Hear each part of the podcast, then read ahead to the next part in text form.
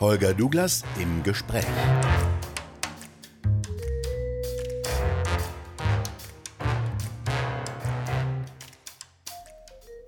Heute mit Ralf Thiele, Oberst AD. Er hatte Schlüsselpositionen beim NATO-Oberbefehlshaber und im deutschen Verteidigungsministerium inne. Er ist heute Präsident von Eurodefense Deutschland, CEO von Stratbird Consulting und Vorsitzender der politisch-militärischen Gesellschaft in Berlin. Wir erinnern uns jener Angriffe auf die beiden Türme des World Trade Centers in New York. Vor genau 20 Jahren war der Auslöser für den Einmarsch von US-Truppen in Afghanistan. Dort hatte sich in den Bergen Osama bin Laden versteckt, der Anführer der für das Attentat verantwortlichen Terrorgruppe Al-Qaida. Der wurde dann vor genau zehn Jahren im Nachbarland Pakistan von US-Spezialeinheiten erschossen. Und jetzt, weitere zehn Jahre später, dann der Abzug aller westlichen Truppen aus Afghanistan, teilweise mehr oder weniger überstürzt, obwohl der Abzug seit langem beschlossen war. Herr Thiele, wie beurteilen Sie denn die militärische Übung Abzug? Naja, es ist äh, tatsächlich so, äh, die Soldaten, wenn sie denn einmal einen Auftrag erteilt bekommen und entsprechend ausgestattet sind, dann machen sie das, was sie sollen. Also das ist jetzt nicht wirklich überraschend. Äh, Im Gegenteil, ich denke, das ist eine beeindruckende Leistung, äh, 100.000 äh, Menschen äh, da rauszubringen, ohne große Probleme. Natürlich gab es Probleme, aber ohne große Probleme. Das waren ja Bilder, die ins kollektive Gedächtnis wahrscheinlich eingehen. Jener grüne US-Soldat, der als letzter auf die Laderampe eines C-17 Globemaster Flugzeuges springt, durch die Nachtsichtbrille betrachtet und eine Minute vor Mitternacht hob der letzte Militärtransporter vom Flughafen Kabul ab. War das so etwas wie eine Flucht? Naja, es war ein geplanter Abzug. Es war übrigens äh, der Kommandeur tatsächlich, der als letzter an Bord ging. Das ist schon bemerkenswert in einem so unsicheren Environment. Das heißt, er hat also nicht den Schutz seiner Soldaten äh, gesucht, sondern hat sozusagen hier als letzter das sinkende Schiff verlassen, wie der Kapitän. Äh, äh ich denke, äh, militärisch, wie gesagt, eine beeindruckende Sache. Äh, ich persönlich habe schon seit April mit Vietnam-Bildern gerechnet. Äh, ich war damals sozusagen als Fernsehzuschauer dabei, äh, habe den Hubschrauber und die Menschen, die verzweifelt versuchten, noch auf das Dach des Gebäudes zu kommen, der US-Botschaft, um dann zu entkommen aus Vietnam vor Augen. Und das hatte ich befürchtet in Afghanistan. Äh, die Amerikaner und natürlich auch wir haben der Öffentlichkeit diese Bilder erspart. Die Bilder, die wir gesehen haben, waren ja trotzdem schlimm genug Im Grunde äh, ist das natürlich ein Desaster für den Westen. Nochmal kein Desaster dieser ja. militärischen Abzugsoperation, aber ein Desaster für den Westen.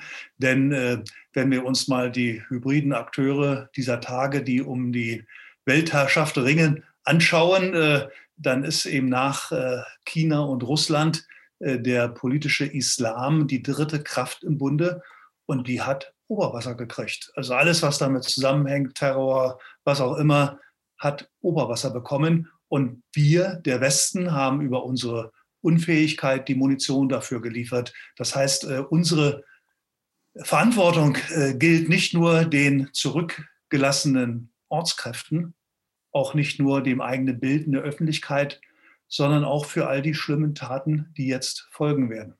Etwas überstürzter wirkte ja vor kurzem der Abzug der Bundeswehr. Was lief denn da anders? Also da bin ich ja äh, eher positiv beeindruckt. Mein Herz hängt natürlich immer noch äh, an der Bundeswehr und ich erinnere mich noch, äh, als wir damals in Tirana unsere erste Operation der Geschichte, unsere erste Evakuierungsoperation der Geschichte hatten, nachdem wir zuvor immer Belgier oder andere äh, hatten bitten müssen, äh, unsere deutschen Staatsbürger zu evakuieren, weil wir das selbst nie gemacht haben. Äh, damals hatten wir eine Art All-Star-Team, äh, Hauptfeldwebel und andere, die sich freiwillig gemeldet hatten mit ihren Gewehren auf kleine Kinder zeigten, ein japanisches Kamerateam, das das Ganze aufgezeichnet hat, äh, ein äh, Ford-Transitbus, der damals Tirana das Rollfeld ja, hinauffuhr und wir schafften es nicht, ihn zum Stoppen zu bringen, aber Gott sei Dank, es waren auch nur Fluchtbillige äh, darin. Also jetzt eine gerichtete, gute militärische Operation, die sich nach der Decke gestreckt hat. Äh, es ist ja erbärmlich, aber tatsächlich selbst so eine kleine Aufgabe wie die Sicherung eines Flughafens kann weder Deutschland noch Europa bewerkstelligen. Wir brauchen dafür äh, amerikanische Kräfte, die das tun. Und ähm, deswegen mussten sich natürlich die deutschen Kräfte, die sich an dieser Evakuierungsoperation beteiligt haben, nach dieser amerikanischen Decke strecken. Und das haben sie gut getan. Und was passiert denn jetzt? Können sich Russland und China freuen? China hat ja schon fast in staatsmännischer Manier Abgesandte der Taliban empfangen und gesagt, wir beobachten sehr genau die Vorgänge jetzt in Afghanistan. Sie sind äh, Nutznießer. Äh, tatsächlich haben Sie sich gefreut, dass die Amerikaner so lange da die Stellung gehalten haben, weil sich äh, damals äh, sozusagen das Schäfchen verdeckt ins Trockene bringen ließ. Russland ist ja in Afghanistan gescheitert, wie wir wissen. Äh, China hat große Sorgen. Beide haben großen Appetit auf die Rohstoffe, die in Afghanistan liegen. Und man wird nun sehen müssen, inwieweit es ihnen gelingt, äh, hier diese Balance zu finden, dass der sicherlich blühende Islamismus nicht übergreift äh, nach Russland und China und trotzdem ähm, sich eine Art Monopol auf diese gewaltigen Rohstoffe in Afghanistan ergibt. Also äh, es wird so eine ambivalente, äh, eine Schadenfreude vis-à-vis -vis den Amerikanern sein, ein bisschen Hoffnung auf den wirtschaftlichen Nutzen und auch etwas Furcht äh, vor dem Islamismus, der über sie kommen kann. Zum wirtschaftlichen Abbau von Rohstoffen bedarf es ja auch einer politisch einigermaßen stabilen Lage. Das ist in Afghanistan mit seinen vielen einander rivalisierenden, äh, schwer bewaffneten Stämmen ja nicht sehr gut vorstellbar. Wird denn China darum herumkommen um militärische Einsätze in Afghanistan? Äh, da würde ich Ihnen widersprechen. Äh, das ist gut machbar. Äh, in Afghanistan. Warum? Etwas, was wir als Westen ja sowieso falsch gemacht haben in den letzten 20 Jahren, das ist diese, diese Stammesstruktur der Afghanen zu durchdringen. Afghanen, Afghanistan ist kein monolithischer Block, auch nicht unter den Taliban, sondern wird ein Sammelsurium an Stämmen äh, und äh, ja, Warlords äh, sein, die in ihren Regionen äh, Zuständigkeit haben. Schon in den letzten 20 Jahren war äh, China klug darin, äh, Warlords zu bestechen und wo es nicht half, mit einer Kugel zwischen den Ohren äh, in der Entscheidungsfindung zu helfen. Dieses Verhalten muss ja China nicht ändern. Und was passiert mit Russland? Russland hat sich ja ziemlich blutige Finger geholt. Wie betrachten die denn die Entwicklung? Ja, Schadenfreude bleibt. Äh, Sie haben in der Vergangenheit es gefunden, äh, Möglichkeiten gefunden, sich mit China zu arrangieren. Äh, Sie haben ja auch äh, sozusagen da viel Übung als direkte Nachbarn oder auch äh, mit der Mongolei zum Beispiel in der Mitte auch so ein Rohstoffland, wo das ganz gut gelingt. Ich denke, die Russen haben die größere Sorge von den, von den beiden und den kleineren Nutzen. Das alles kommt ja nicht überraschend. Schon der äh, alte Journalist äh, Peter Scholl-Latour hat gewarnt vor einem Einzug in Afghanistan. Einen solchen Krieg dort könne man nicht gewinnen. Und er hatte eigentlich ja recht gehabt. Warum hat man das denn dennoch getan? Damals äh, der Incentive der Amerikaner war klar, äh, nach dem äh, Einsturz der beiden äh, World Trade Towers ähm, ging es darum äh, zu verhindern, dass von Afghanistan weiter Terror gebrütet wird. Äh, Deutschland hatte sich der Mission in Afghanistan zunächst entzogen und ist erstmal solidarisch dann ja, in Irak auch tätig geworden, hat sich dann doch äh, zu einer Solidarität in Afghanistan äh, äh, entschlossen und hineinbewegt. Und dann kam eben über uns alle das Gutmenschentum, also der Gedanken, wie können wir aus Afghanistan eine wehrhafte Demokratie machen. das ist ja offensichtlich absurd. Man hätte das tatsächlich selbst bei alten äh, russischen Philosophen und Generalen nachlesen können, die da wirklich jahrhundertelange Erfahrung mit haben äh, und natürlich auch die noch lebenden Russen aus dem Afghanistan-Feldzug hätten das äh, auch besser wissen können. Und sogar wir wussten es besser. Es ist ja erstaunlich, wie kurzzeitig das Gedächtnis bei dem einen oder anderen von uns ist. Schon der erste deutsche Botschafter in Afghanistan in dieser Post-Taliban-Zeit berichtete, anlässlich einer Mandatsverlängerung 2006, äh, dass diese Regierung im Grunde vor dem Kollaps steht. Und ich erinnere mich, äh, unser damaliger Außenminister und heutiger äh, Präsident äh, Steinmeier sagte, Afghanistan ist nur verloren, wenn wir es aufgeben. Und so ist es ja dann auch gekommen. Also auch er wusste es, wenn wir es aufgeben, ist es verloren. Wir haben es aufgegeben. Afghanistan ist verloren und wir wissen das seit 2006. Und zwischendurch haben wir eben viel ja, Geld, Gut und Menschenleben eingesetzt. Es gab ja viele verschiedene Hilferufe von Militärs aus Afghanistan an die deutsche Politik. Warum hat die denn nicht reagiert? Ja, wir haben äh, ein, ein, eine Tradition des Schönreden des Lagebildes. Die Neue Zürcher hat übrigens vor ein paar Tagen darüber auch geschrieben. Ich erinnere mich eigentlich über diesen gesamten Afghanistan-Einsatz äh, hinweg äh, immer wieder, wenn Berichte aus Afghanistan gaben, die in Berlin nicht passten, äh, wurden äh, die Melder genötigt, ihre Meldungen umzuschreiben. Und ansonsten wurde ihnen sozusagen die Rückkommandierung aus dem Einsatzraum äh, aufgenötigt das hat, äh, wie soll ich mal sagen, hat Stil äh, und Kontinuität in Berlin. Und von daher darf man eigentlich über diese Überraschung jetzt gar nicht überrascht sein. Denn wenn es uns gelungen ist, 15 Jahre lang, 20 Jahre lang das Lagebild zu ignorieren, warum hätte man ausgerechnet in den letzten Monaten dieser Krise jetzt plötzlich dieses Lagebild akzeptieren und zur Kenntnis nehmen sollen? Also man ist bei dem geblieben, was man die ganzen Jahre über gemacht hat. Und man mag es ja tatsächlich kaum glauben, aber es wurden wirklich Steuergelder für Genderprojekte in Afghanistan ausgegeben. Ich kann mir das laute Lachen in Kabul vorstellen. Was sind denn das für lächerliche Vorstellungen, die da in der deutschen Politik vorherrschen?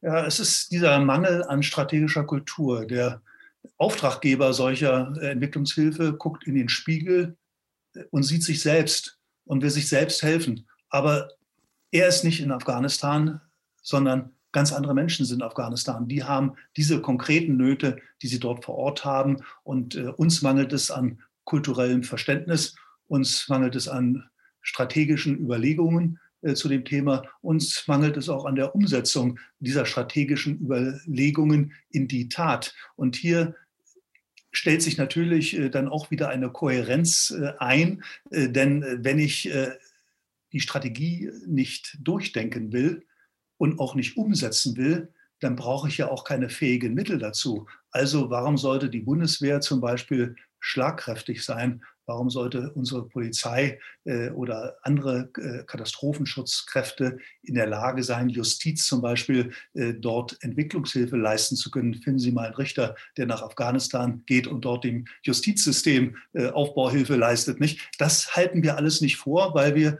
im Grunde äh, hierzu weder darüber zum Denken fähig noch zum Umsetzen in der Lage sind. Und das wird sich erst ändern, wenn wir strategiefähig werden und Verantwortung nicht als Gesinnungsethik vor uns hertragen, sondern äh, für die Folgen einstehen als Verantwortungsethik. Bundestagspräsident Schäuble hat ja den NATO-Einsatz in Afghanistan verteidigt und gesagt, wir hätten die Saat der Freiheit dort gesät. Wie kommt die Aussage denn bei Ihnen an? Aus langer Kenntnis der Akteure, er ist ja äh, einer meiner Favoriten, also einer der klügsten, der dort äh, politisch äh, tätig ist, äh, weit gebildet, äh, historisch gebildet äh, und auch in der Umsetzung sozusagen durchdacht. ja, wir haben potemkische Dörfer dort hingesetzt. Das heißt also in seiner Perzeption die Saat der Freiheit, das heißt, wir haben die die Kerze hochgehalten, so sähe es aus, wenn ihr Freiheit äh, hättet, aber in Klammern, wir sind nicht bereit, uns hinreichend dafür einzusetzen. Das ist äh, also die Saat der Freiheit, ja, aber wir haben eben äh, das, die Saat nicht äh, mit Wasser begossen und sie auch nicht gehütet und gepflegt. Ich möchte zum Schluss nochmal auf die militärische Situation künftig in Afghanistan zurückkommen. Denn im Grunde genommen ist ja eine unmittelbare Anwesenheit von Truppen in einem Land nicht mehr so notwendig. Es gibt ja andere Möglichkeiten einzugreifen. Hightech-Satelliten und Drohnen, die alles und jedes detailliert beobachten können, sogar die Kennzeichen von Autos lesen können, Präzisionslenkwaffen, die mit schon fast unerhörter Genauigkeit einzelne Ziele treffen können. Die Arme von Amerika, die reichen doch auch ohne Truppenpräsenz weit. Welchen Einfluss üben die USA jetzt äh, sowohl in Afghanistan als auch in dem übrigen Mittleren Osten derzeit denn aus? Ja, ein, letztlich einen kleineren. Äh, die Amerikaner sind ja wie so ein Riesenstaubsauger. Die sammeln Informationen weltweit auf alles, was es äh, gibt.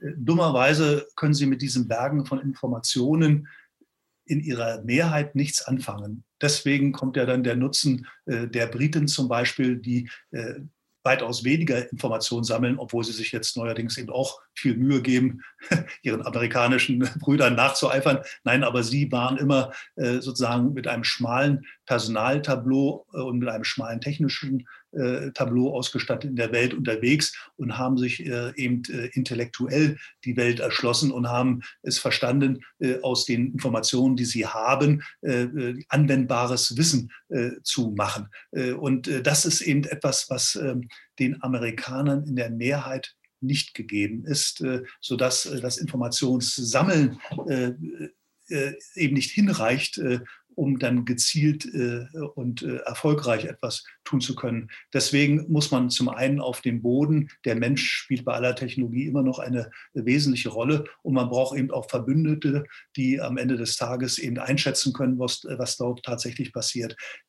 Diese Verbündeten werden die Amerikaner auch in Zukunft haben, sodass wir uns sozusagen um die Verwendung der Daten keine Sorgen machen müssen. In dieser oder in jeder Hinsicht.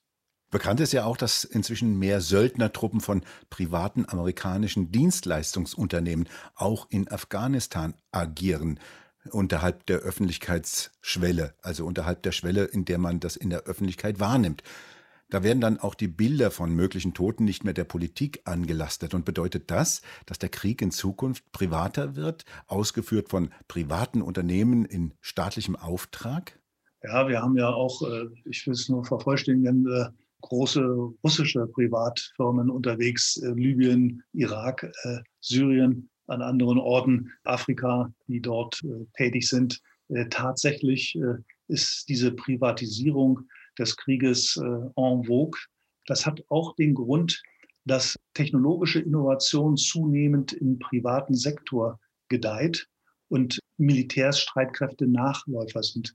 Also werden Privatfirmen äh, an Hightech in vielerlei Bereichen, im Bereich Drohnen, äh, im Bereich äh, Aufklärung, Satelliten, äh, die Kleinsatelliten, die jetzt ja boomen, im Bereich Cyber, werden die sich Hochleistungsfähigkeiten an schaffen können, von denen Streitkräfte, reguläre Streitkräfte auch von Hightech-Staaten wie Deutschland nur träumen können. Und das spricht eigentlich in eine weitere Entwicklung in diese Richtung, mehr Privatarmee äh, tätig. Und das spricht auch dafür, dass äh, der Nutzen deutscher Streitkräfte in Krisengebieten klein sein wird zurück nach Deutschland. Hier kommt ja jetzt die Forderung nach einem nationalen Sicherheitsrat auf nach dem Desaster. Und wir haben ja jetzt alle möglichen Kommissionen und Räte in unserer Republik. Brauchen wir denn noch einen Sicherheitsrat?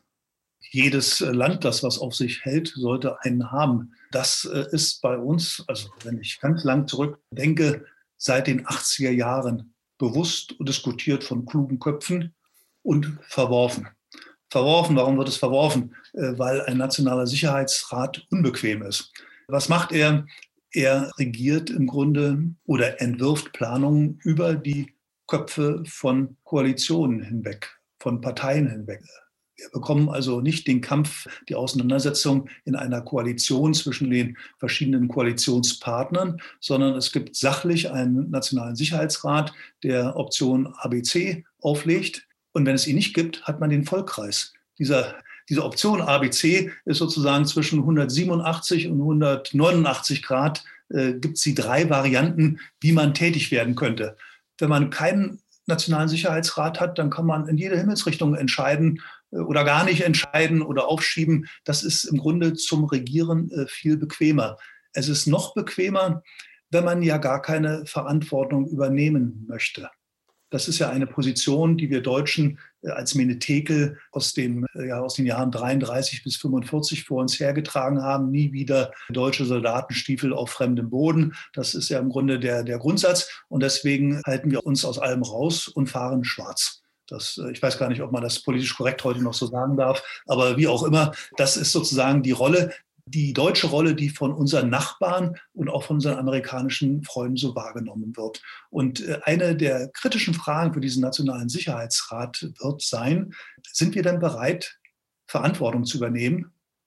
Wenn ja, dann wären wir natürlich sehr gut beraten, mit einem Nationalsicherheitsrat ressortübergreifend planen zu können und äh, dafür zu sorgen, dass dieses äh, Tohuwabohu, das wir jetzt zum Beispiel in Afghanistan erlebt haben, eben zwischen den Ressorts nicht entsteht.